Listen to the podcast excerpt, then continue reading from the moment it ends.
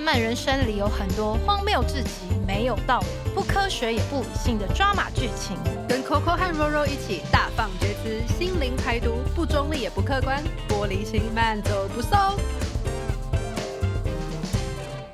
腹背受敌，我是 Coco，我是 Roro。为什么是腹背受敌啊？今天，因为妈宝会让你腹背受敌。嗯我们今天的主题就是妈宝。其实就是我本来没有以为妈宝是一件什么大不了的事，没错，我也一直这么觉得。因为我们都还算蛮幸运的，我们的另外一半都不是妈宝，所以我们就以为妈宝的比例在真实世界中不是那么的高。就没想到就蛮最近的，发现我们就是 Coco 跟 Roro 的共同好友就嫁了一个妈妈宝。对，所以我们就最近对于妈宝有深刻的研究。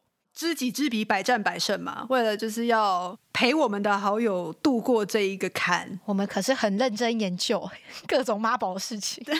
没错。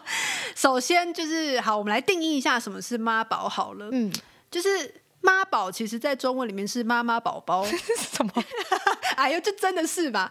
那在英文里面呢，其实有一个对应的词组是 mama's boy。那有趣的就是。在中文跟英文这个语境里，就是不管是中文或英文，这个意思的概念都差蛮相似。就是已经该独立，这个年纪该独立的男人，却跟母亲有过度依恋与情感连结，听起来可怕吧？对啊，感觉很像什么赖家王老五，还是恋母情节之类的。但这其实呢，都是有迹可循的。那我们就有研究了一些妈宝的特征跟行为，然后目前有列一些就是比较容易发现的，像是他们无法承担责任，然后受挫的接受度也很低。就譬如说，他们如果一般发生了什么不好的事情，他们就没有办法承担那个责任，然后都会觉得啊，都是别人的错，都那个谁谁谁害我的啊，都是怎样怎样啊，反正千错万错都是累的错。还有一种就是我们应该也蛮容易发现，就是他没有什么自主生活的能力。这有点广泛，就不一定是年轻妈宝，或是学生妈宝，或可能是成年妈宝。因为其实这很容易是一个父权主义下的妈宝，因为我们就是重男轻女啊，男主外女主内，女主内不是女主内，走音就很多那种。状况下，可能你的老公是妈宝，你的儿子也是妈宝，那真的就是惨到一个不行。那就是因为妈妈都把事情做好做满，对，所以习以为常的老公跟儿子就会觉得，哎，这本来就是女主人要做的事啊。对，这种妈宝应该也蛮常见的，而且其实台湾社会这个超多的吧？那应该还有别的吧，也蛮容易发现的。还有一种就是。不会做选择的人，什么叫不会做选择？他其实包含的就是不做决定，因为他从小到大都是可能有一个很强势的妈妈帮他做决定，所以一旦他长大之后要自己做决定，他就变得很困难。反正就是什么事情回家问妈妈就好，他不，因为他不想承担做那个决定要负上的责任，所以他就会变成是这个样子。哦，所以就是特征，就也就是那种没有什么主见啊，对不对？就是没有主见，对，就会延伸到不会做选择，不会做选择久了就不会承担责任，然后受挫能力就很低。没错，然后他也会有一个特征，就是他耳根子很软。所谓耳根子很软呢，不是说呃很容易被人家说服，而是说他很容易什么事情就会回去问他的妈妈，然后就算他原本觉得很有道理的事情。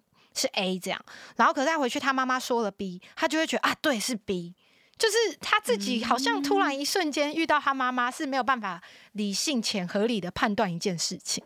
但这有点回应，就是因为你如果他他不想做决定啊，因为如果万一他决定了跟妈妈说的不一样，他自己心里就会挣扎，那不如就让妈妈决定就好了，就不用想法。没错，所以严格来说，妈宝就是他的妈妈会插手他人生一切的事物。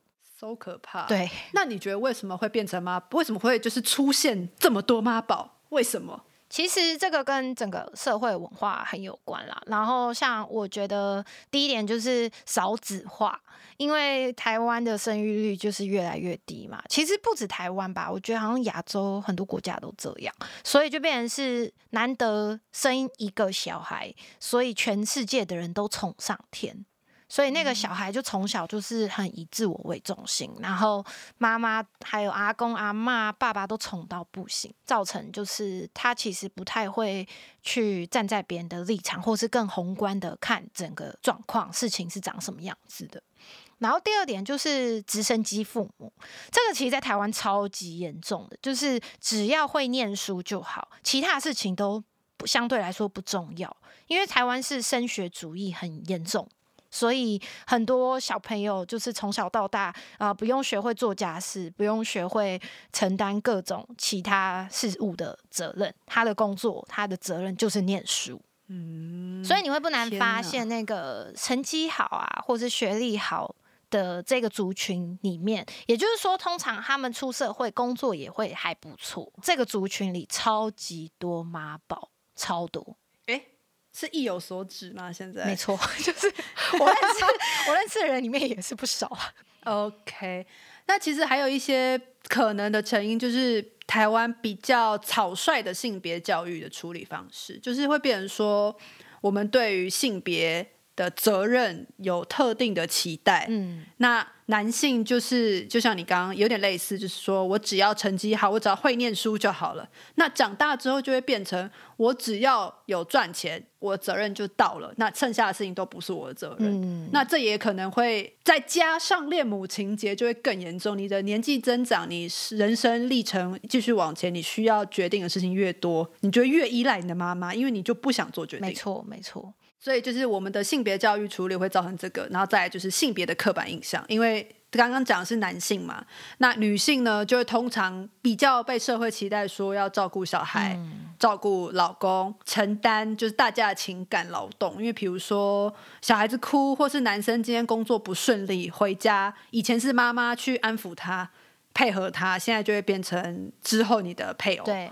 那男性就会习惯于摆脱这种需要面对的责任，因为他已经达成了他的任务，他赚钱了，他规避他其他的部分。对，就也包含那个啊，很多人都觉得过年回娘家要洗碗都是太太的责任，不是回娘家。哦，sorry，是重来，是回婆家。来，就这也包含像是过年。回老公家，然后就会很多媳妇会觉得压力很大，因为他们就要负责煮饭、洗碗这一类的工作。因为在整个社会的性别刻板印象还有期待里，就是女生就应该要做这些事情。然后在我们的传统社会期待，应该还有还有一项，就是希望小孩子很乖。那这个乖呢，就是听妈妈的话，这种感觉。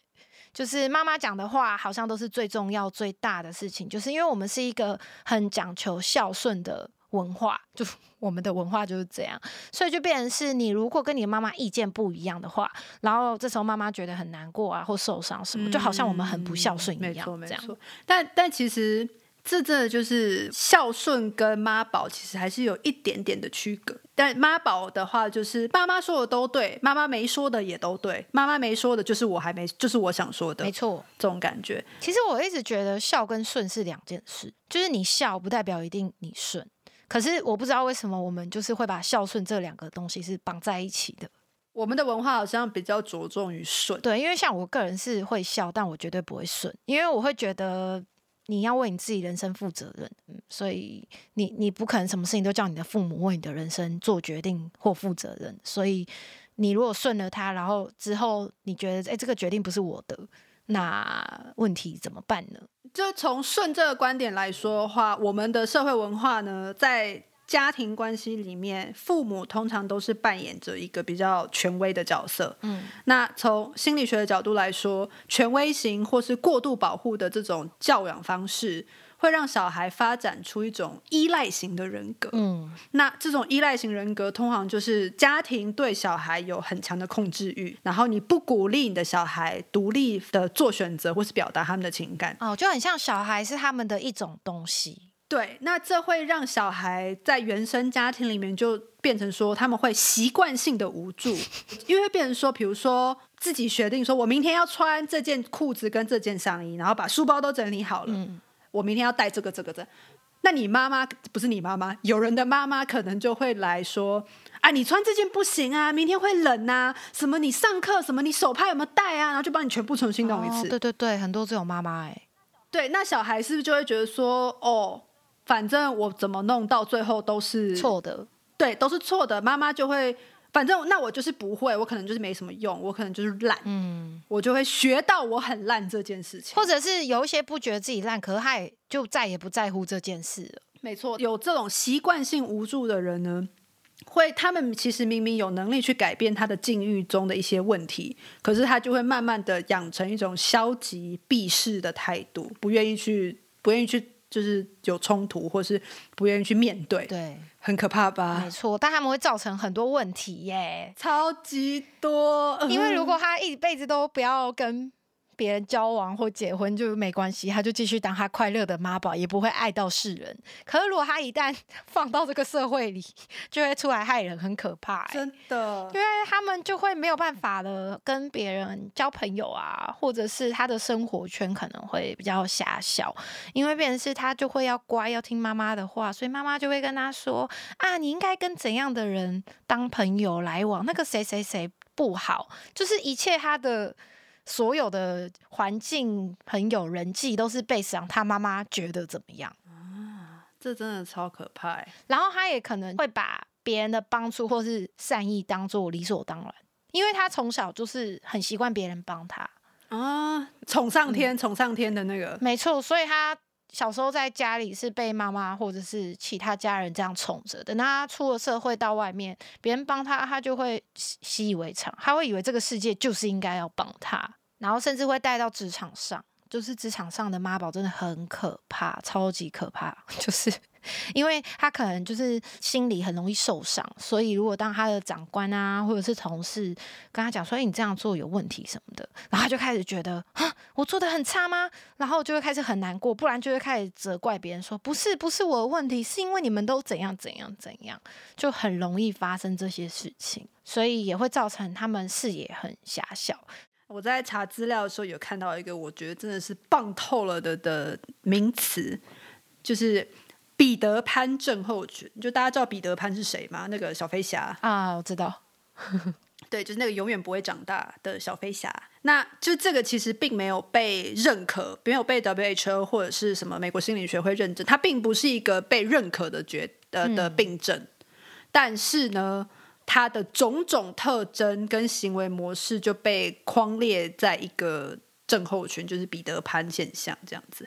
就是很简单，我们刚刚上述的说的嘛，不负责任啊，自我中心，或者是说没有自信，他不想做决定，他会找借口逃避，他会依赖别人，然后他忍受的挫折能力很低啊，被骂就哭哭啊之类。然后关系障碍，我觉得这真的就是最最 最严重的，因为你知道，大家你前面的事情你是影响到他人，嗯可能不一定是你在乎的人啦，你可能同事就同事，嗯，虽然说影响到大家工作是不太好，但是同事就是毕竟关系没有那么近。可是你如果在亲密关系有一段跟你交往的异性，你是一个彼得潘的话，他会很辛苦。对，我们要不要分享一下，就是我们最近听到的各种辛苦的鬼故事？好，我现在想到一个，就是因为其实就是我那个朋友嫁给妈宝之后，就遇到很多问题。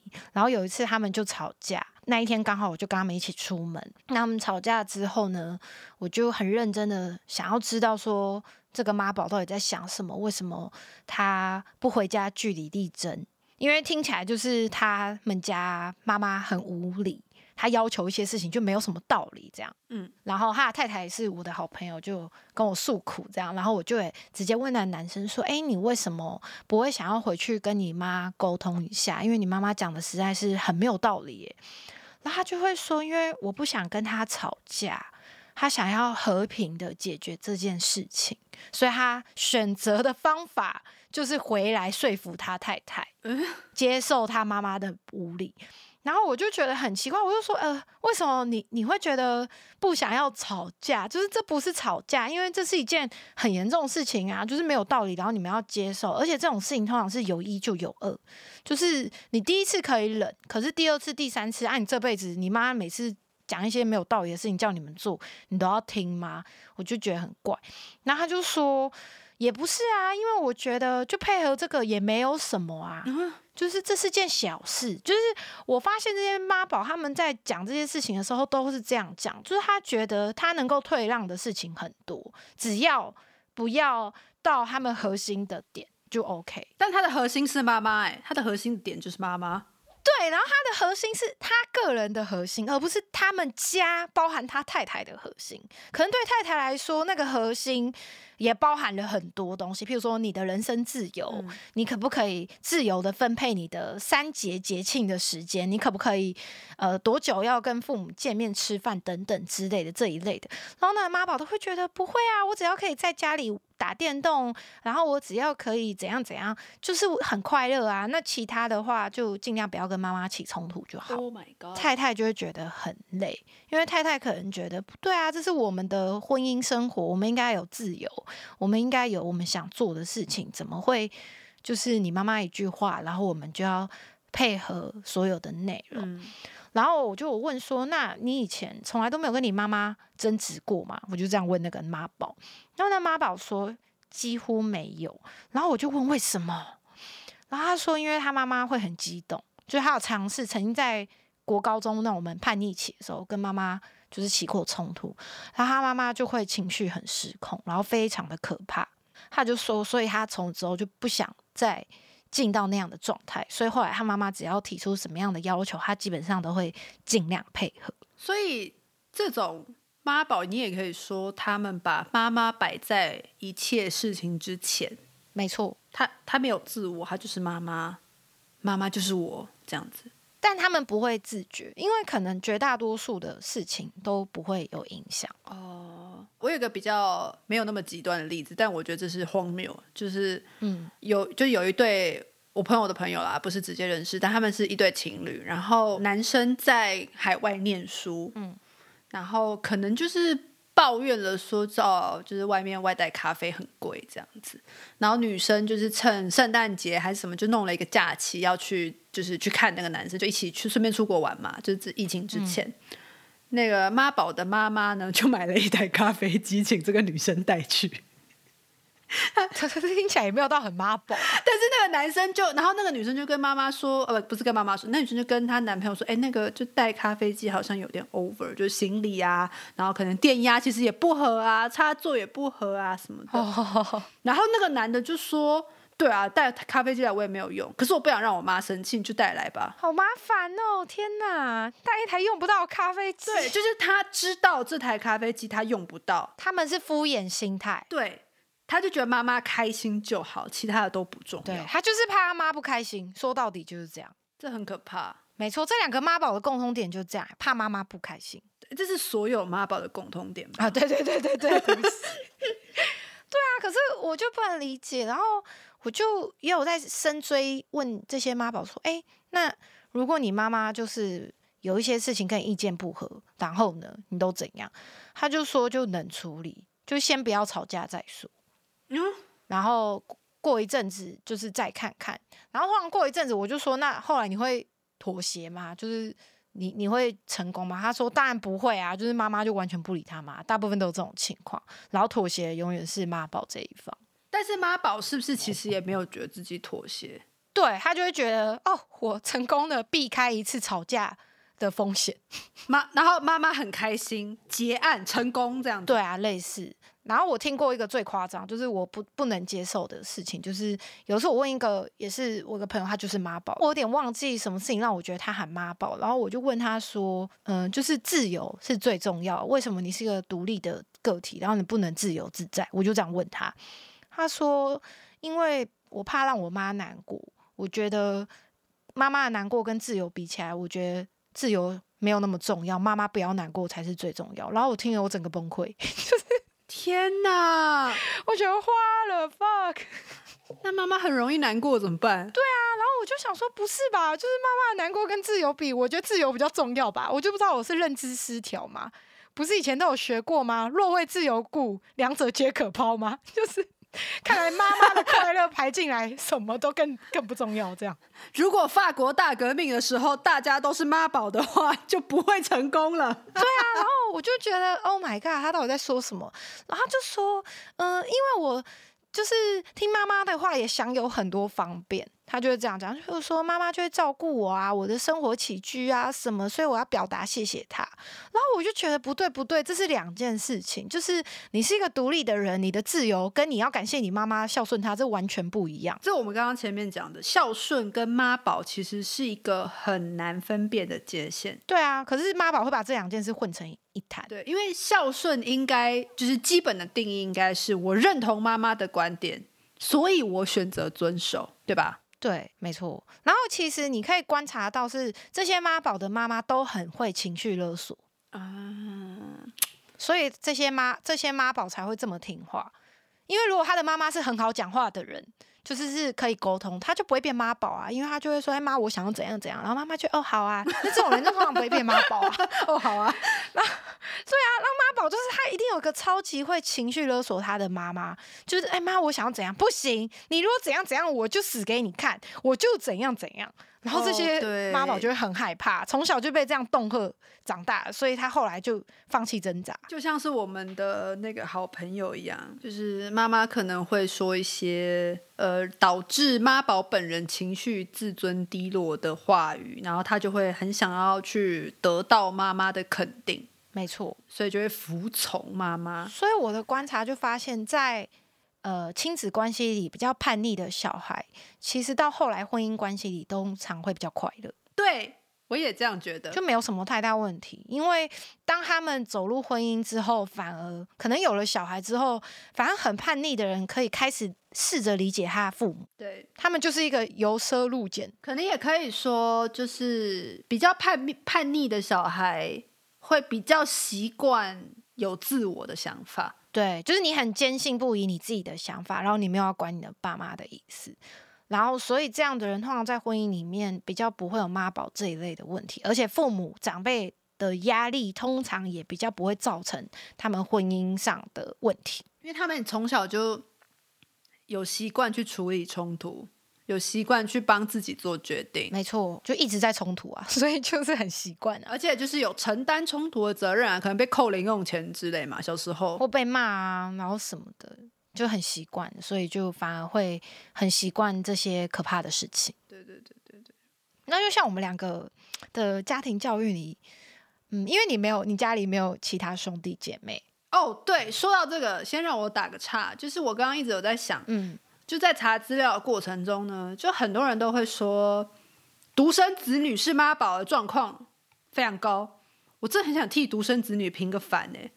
然后你说，我来听看看。就是当然不否认，就独生子女可能就是比较受宠，因为就就只有我们一个嘛，没有人跟我们抢啊。那我们可能是那个被宠上天的，嗯。但是不代表我们的爸妈就是权威型。当然，宠溺型可能也会造成妈宝，就是是什么都顺着小孩的意啊，然后没有人从小就不需要竞争，什么都是我的。嗯，但是换个角度来说，也可以说独生子女因为从小到大，爸妈可能。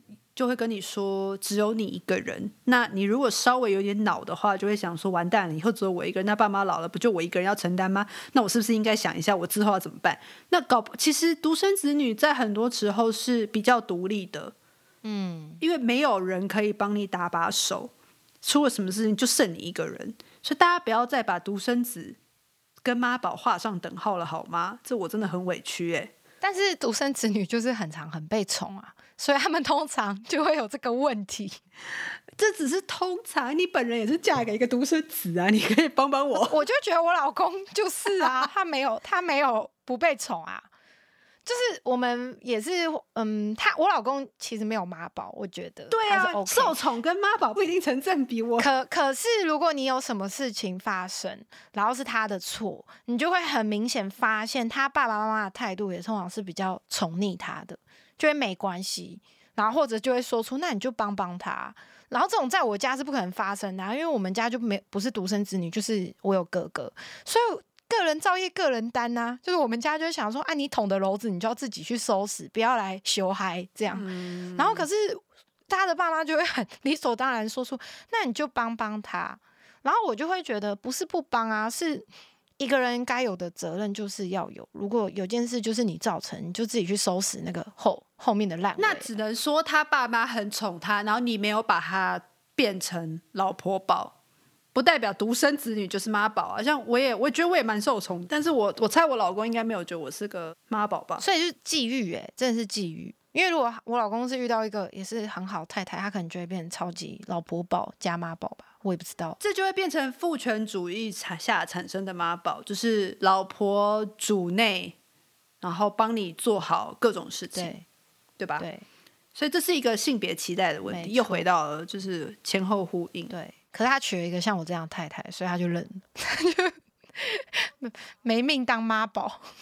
哎，真的哎，我只是想要帮独生子女平反。就如果你跟我一样叛逆的话，就会自力更生，就会有时候会突然觉得自己好像有点可怜，就是都没有没有兄弟姐妹就算了，然后爸妈爸妈对我的宠溺就是放手让我去飞，所以我突然觉得自己有点可怜。所以独生子女真的很看父母，嗯很关键，就是父母怎么样养他，他就会变成一个很关键，是不是会很依赖父母的人。所以其实妈宝背后的成因，往往都是原生家庭的教养方式。没错，没错。然后只是通常多多子女，就是非独生子女这一类的，因为妈妈和爸爸不太可能把全部的爱或注意力或者是什么放在同一个小孩身上。嗯，因为你毕竟有两个或三个小孩的话，你就是会分分担掉。所以也是因为这样，可能他们变成妈宝几率比较低一点点。我是说可能，但这不是绝对。对，有可能爸妈就很强啊，养出四个妈宝也不一定。哇塞！但是没没办法，妈宝制造机吧，那个家庭就是这样，很可怕。这真的很可怕哎、其实我觉得这也跟台湾的文化社会有一个很大的关系，是我们上一个世代的长辈非常常见的是，妈妈不一定会出去工作，她可能是全职家庭主妇，嗯所以她就会终其一生，她的生命都是奉献给这个家。嗯然后，所以就变成是，当他小孩长大之后，也会觉得他妈妈很辛苦，也会觉得哦，他妈妈是牺牲很多青春的时光啊、工作的机会啊，然后成就自我等等的各种，然后成全他，把他养育长大，所以很容易就会可以被情绪勒索。当妈妈说出什么的时候，就全家人都没有人敢反驳这个妈妈。哦，对耶，因为会、嗯就是把孝顺当做是一种礼物送给妈妈。我自己身边真的是这样啊，就是我发现是妈宝的人，他的妈妈通常都是全职家庭主妇，她不是有出去上班的妈妈。我自己身边统计数据是这样，至少我们这个世代，对，因为有出去上班的妈妈，她就会跟这个社会有更频繁的接触，于是她的想法会跟随社会的潮流而改变。嗯，所以就会比较接受说媳妇不一定要怎么样，他就会说现在是太空世代啦，然后女生不一定要煮饭洗碗，女生也要上班，女生也很累。像如果是有出去在上班的妈妈，就会了解这一块。可是如果一直是在家里，呃，伺候老公小孩的妈妈，她就看不到职场这一块的女性所要承担的。呃，工作劳累什么，所以他就会很不解，为什么女生不能这样这样那样那样那样？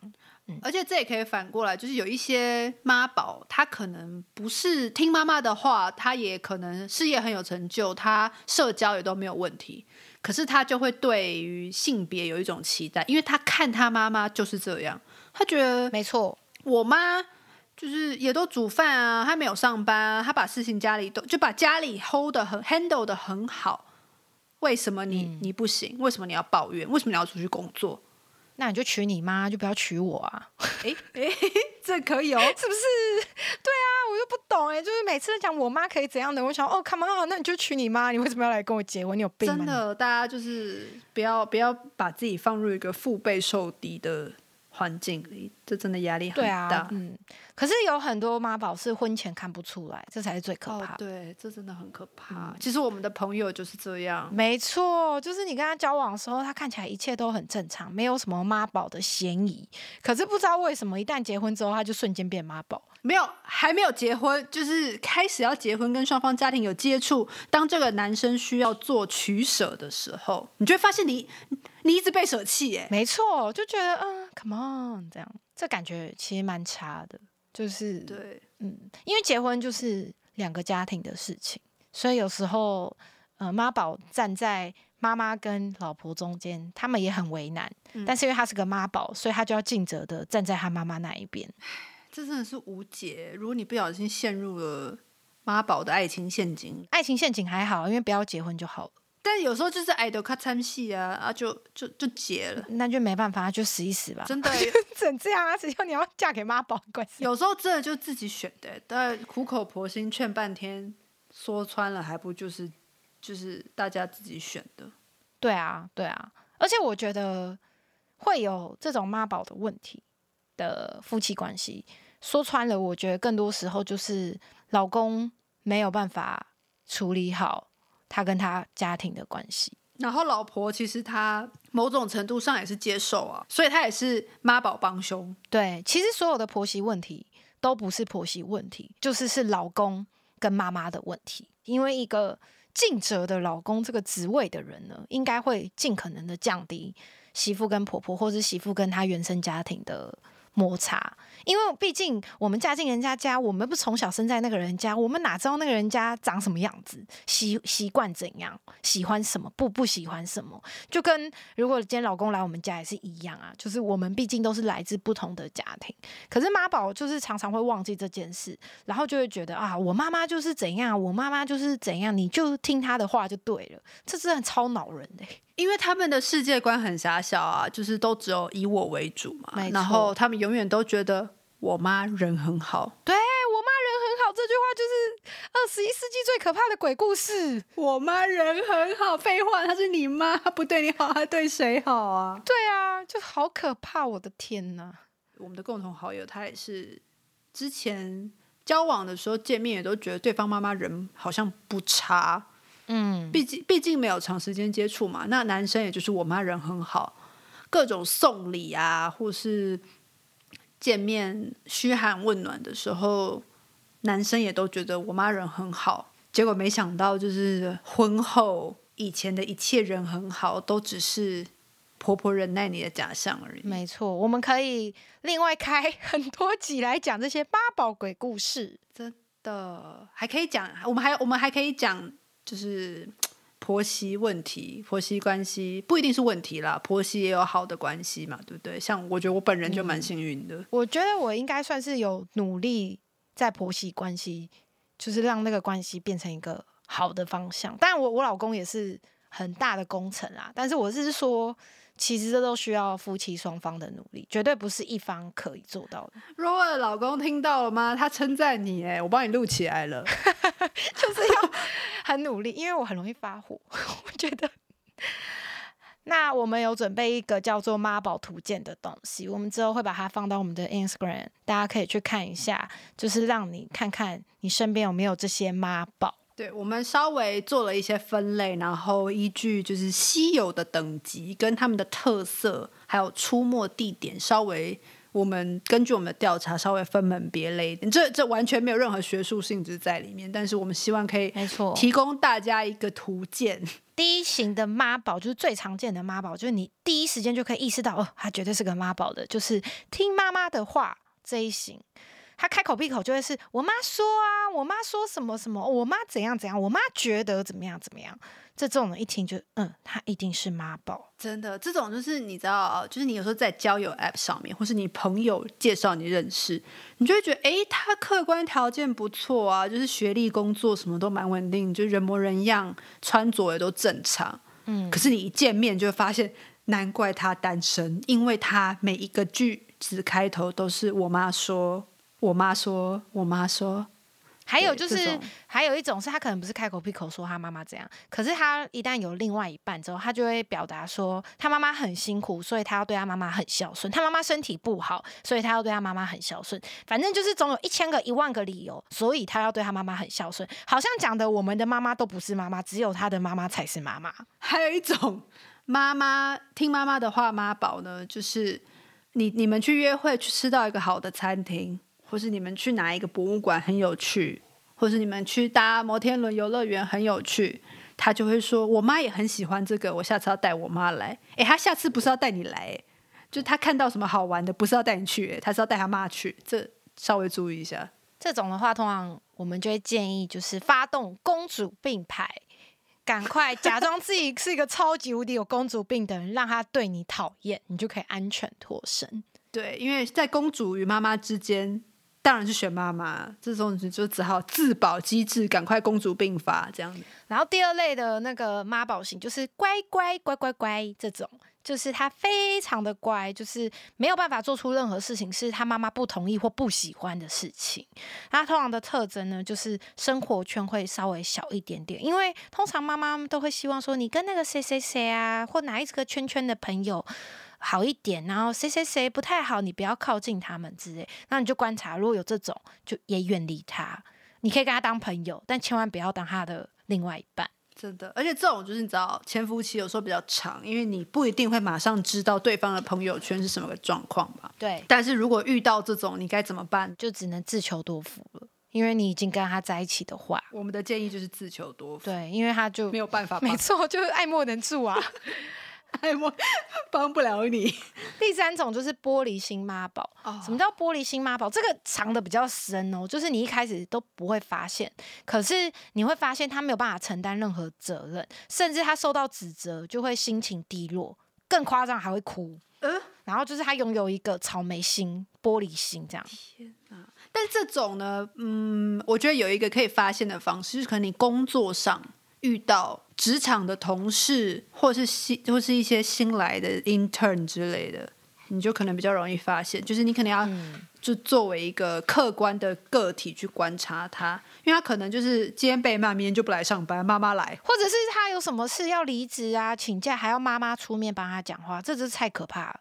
这个绝对绝对远离他，爱惜生命，这样真的，这要怎么办？就只能远离他，不要理他。爱惜生命，对啊，如果是个主管的话，当然就是尽量不要雇佣到这种人，太可怕了。这是不是要放在履历上？面试的时候就说，哎，今天如果你就是今天、明天想请假的话，你会怎么处理？搞不好真的就。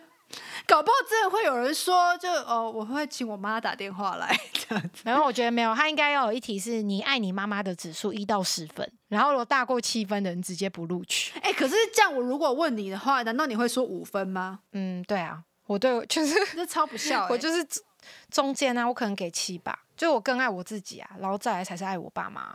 哦，可是我觉得一个正常人听到这个问题，可能都会回高一点，因为想说在面试是不是应该要爱妈妈一点，不然被。被说成不孝就糟了，可是我本来就不在乎别人说我不孝了。对啊，可是面试可能会影响工作，可是我本来就不 care 别人说我孝顺或不孝顺，因为我一直都觉得被人家称赞孝顺根本就不是称赞。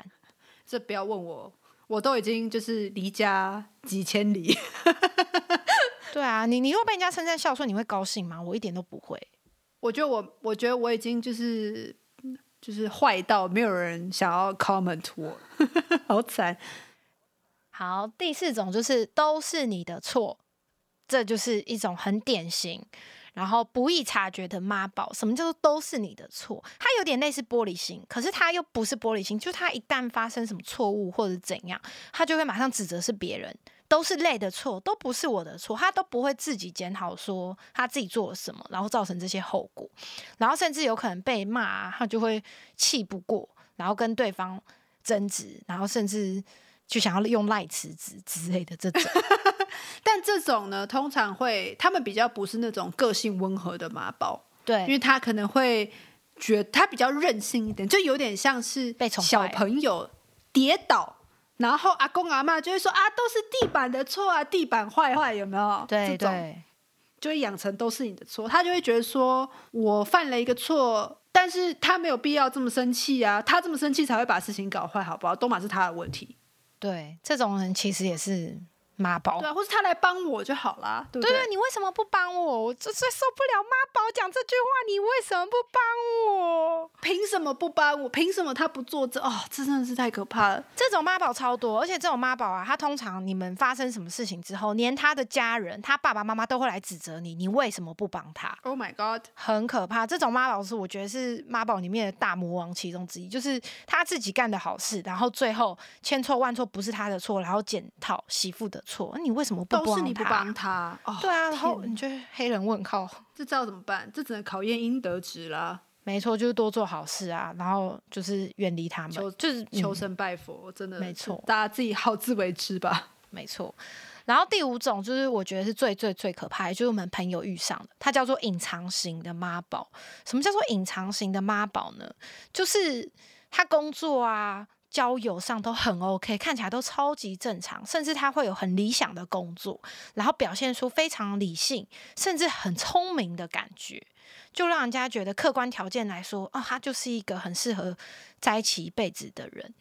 然后甚至会跟你讲说男女平等、男女平权，然后很温和，是个和平主义者。可是注意哦，你一旦跟他结婚在一起之后，他完全就会显露出他其实是个妈宝的那一面。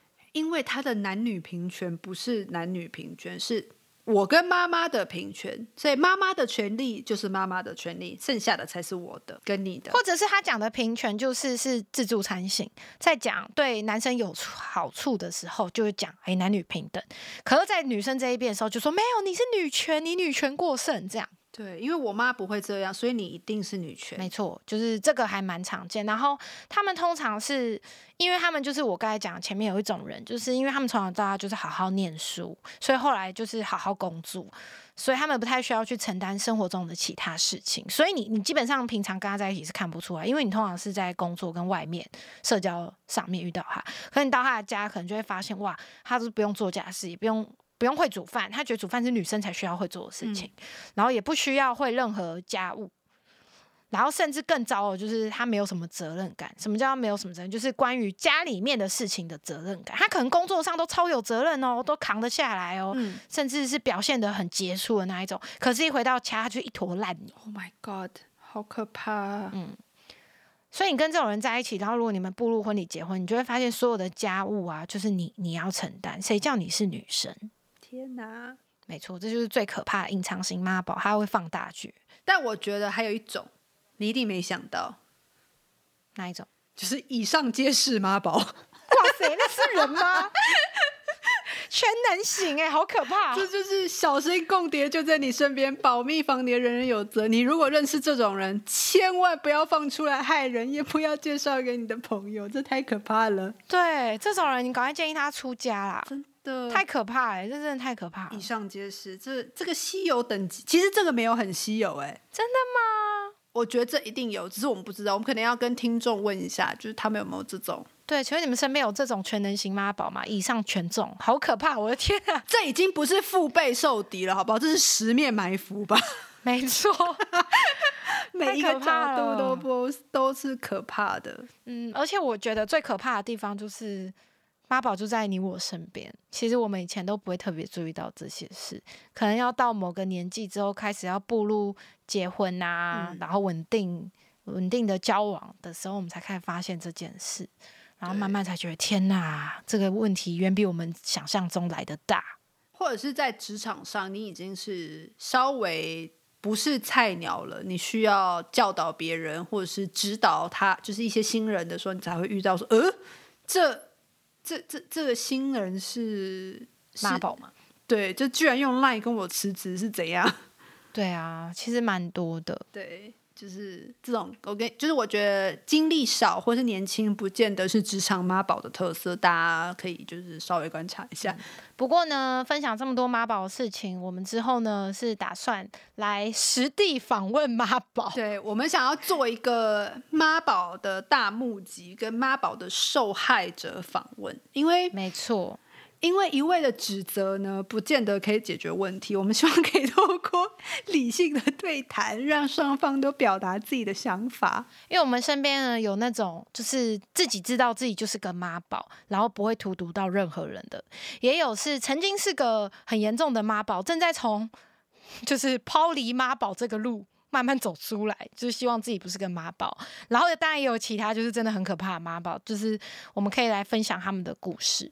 对，我觉得我们可以透，希望可以透过这个妈宝觉醒之路，给大家一点参考。不然，相信有很多听众都跟我们一样，就是朋友遇到妈宝，或者是自己遇到妈宝很无助。没错，那希望我们的下一集就是这个访谈的部分，可以给大家一点点启发。好，那我们今天的腹背受敌就到这里啦。谢谢大家。如果你身边有一些妈宝的鬼故事想跟我们分享，或者是你觉得某某妈宝问题你真的是不知道该怎么办，都可以跟我们说。还可以去 IG 的那个妈宝图鉴下面，就是 like 告诉我们说这个妈宝你很常遇到。对，可以来留言一下，你觉得哪些妈宝在你的身边充斥很可怕？或者是我们遗漏的，都欢迎告诉我们，好吗？好啦，那今天就这样啦，拜拜，拜拜。诶，怎么没有停啊？怎么没有停啊？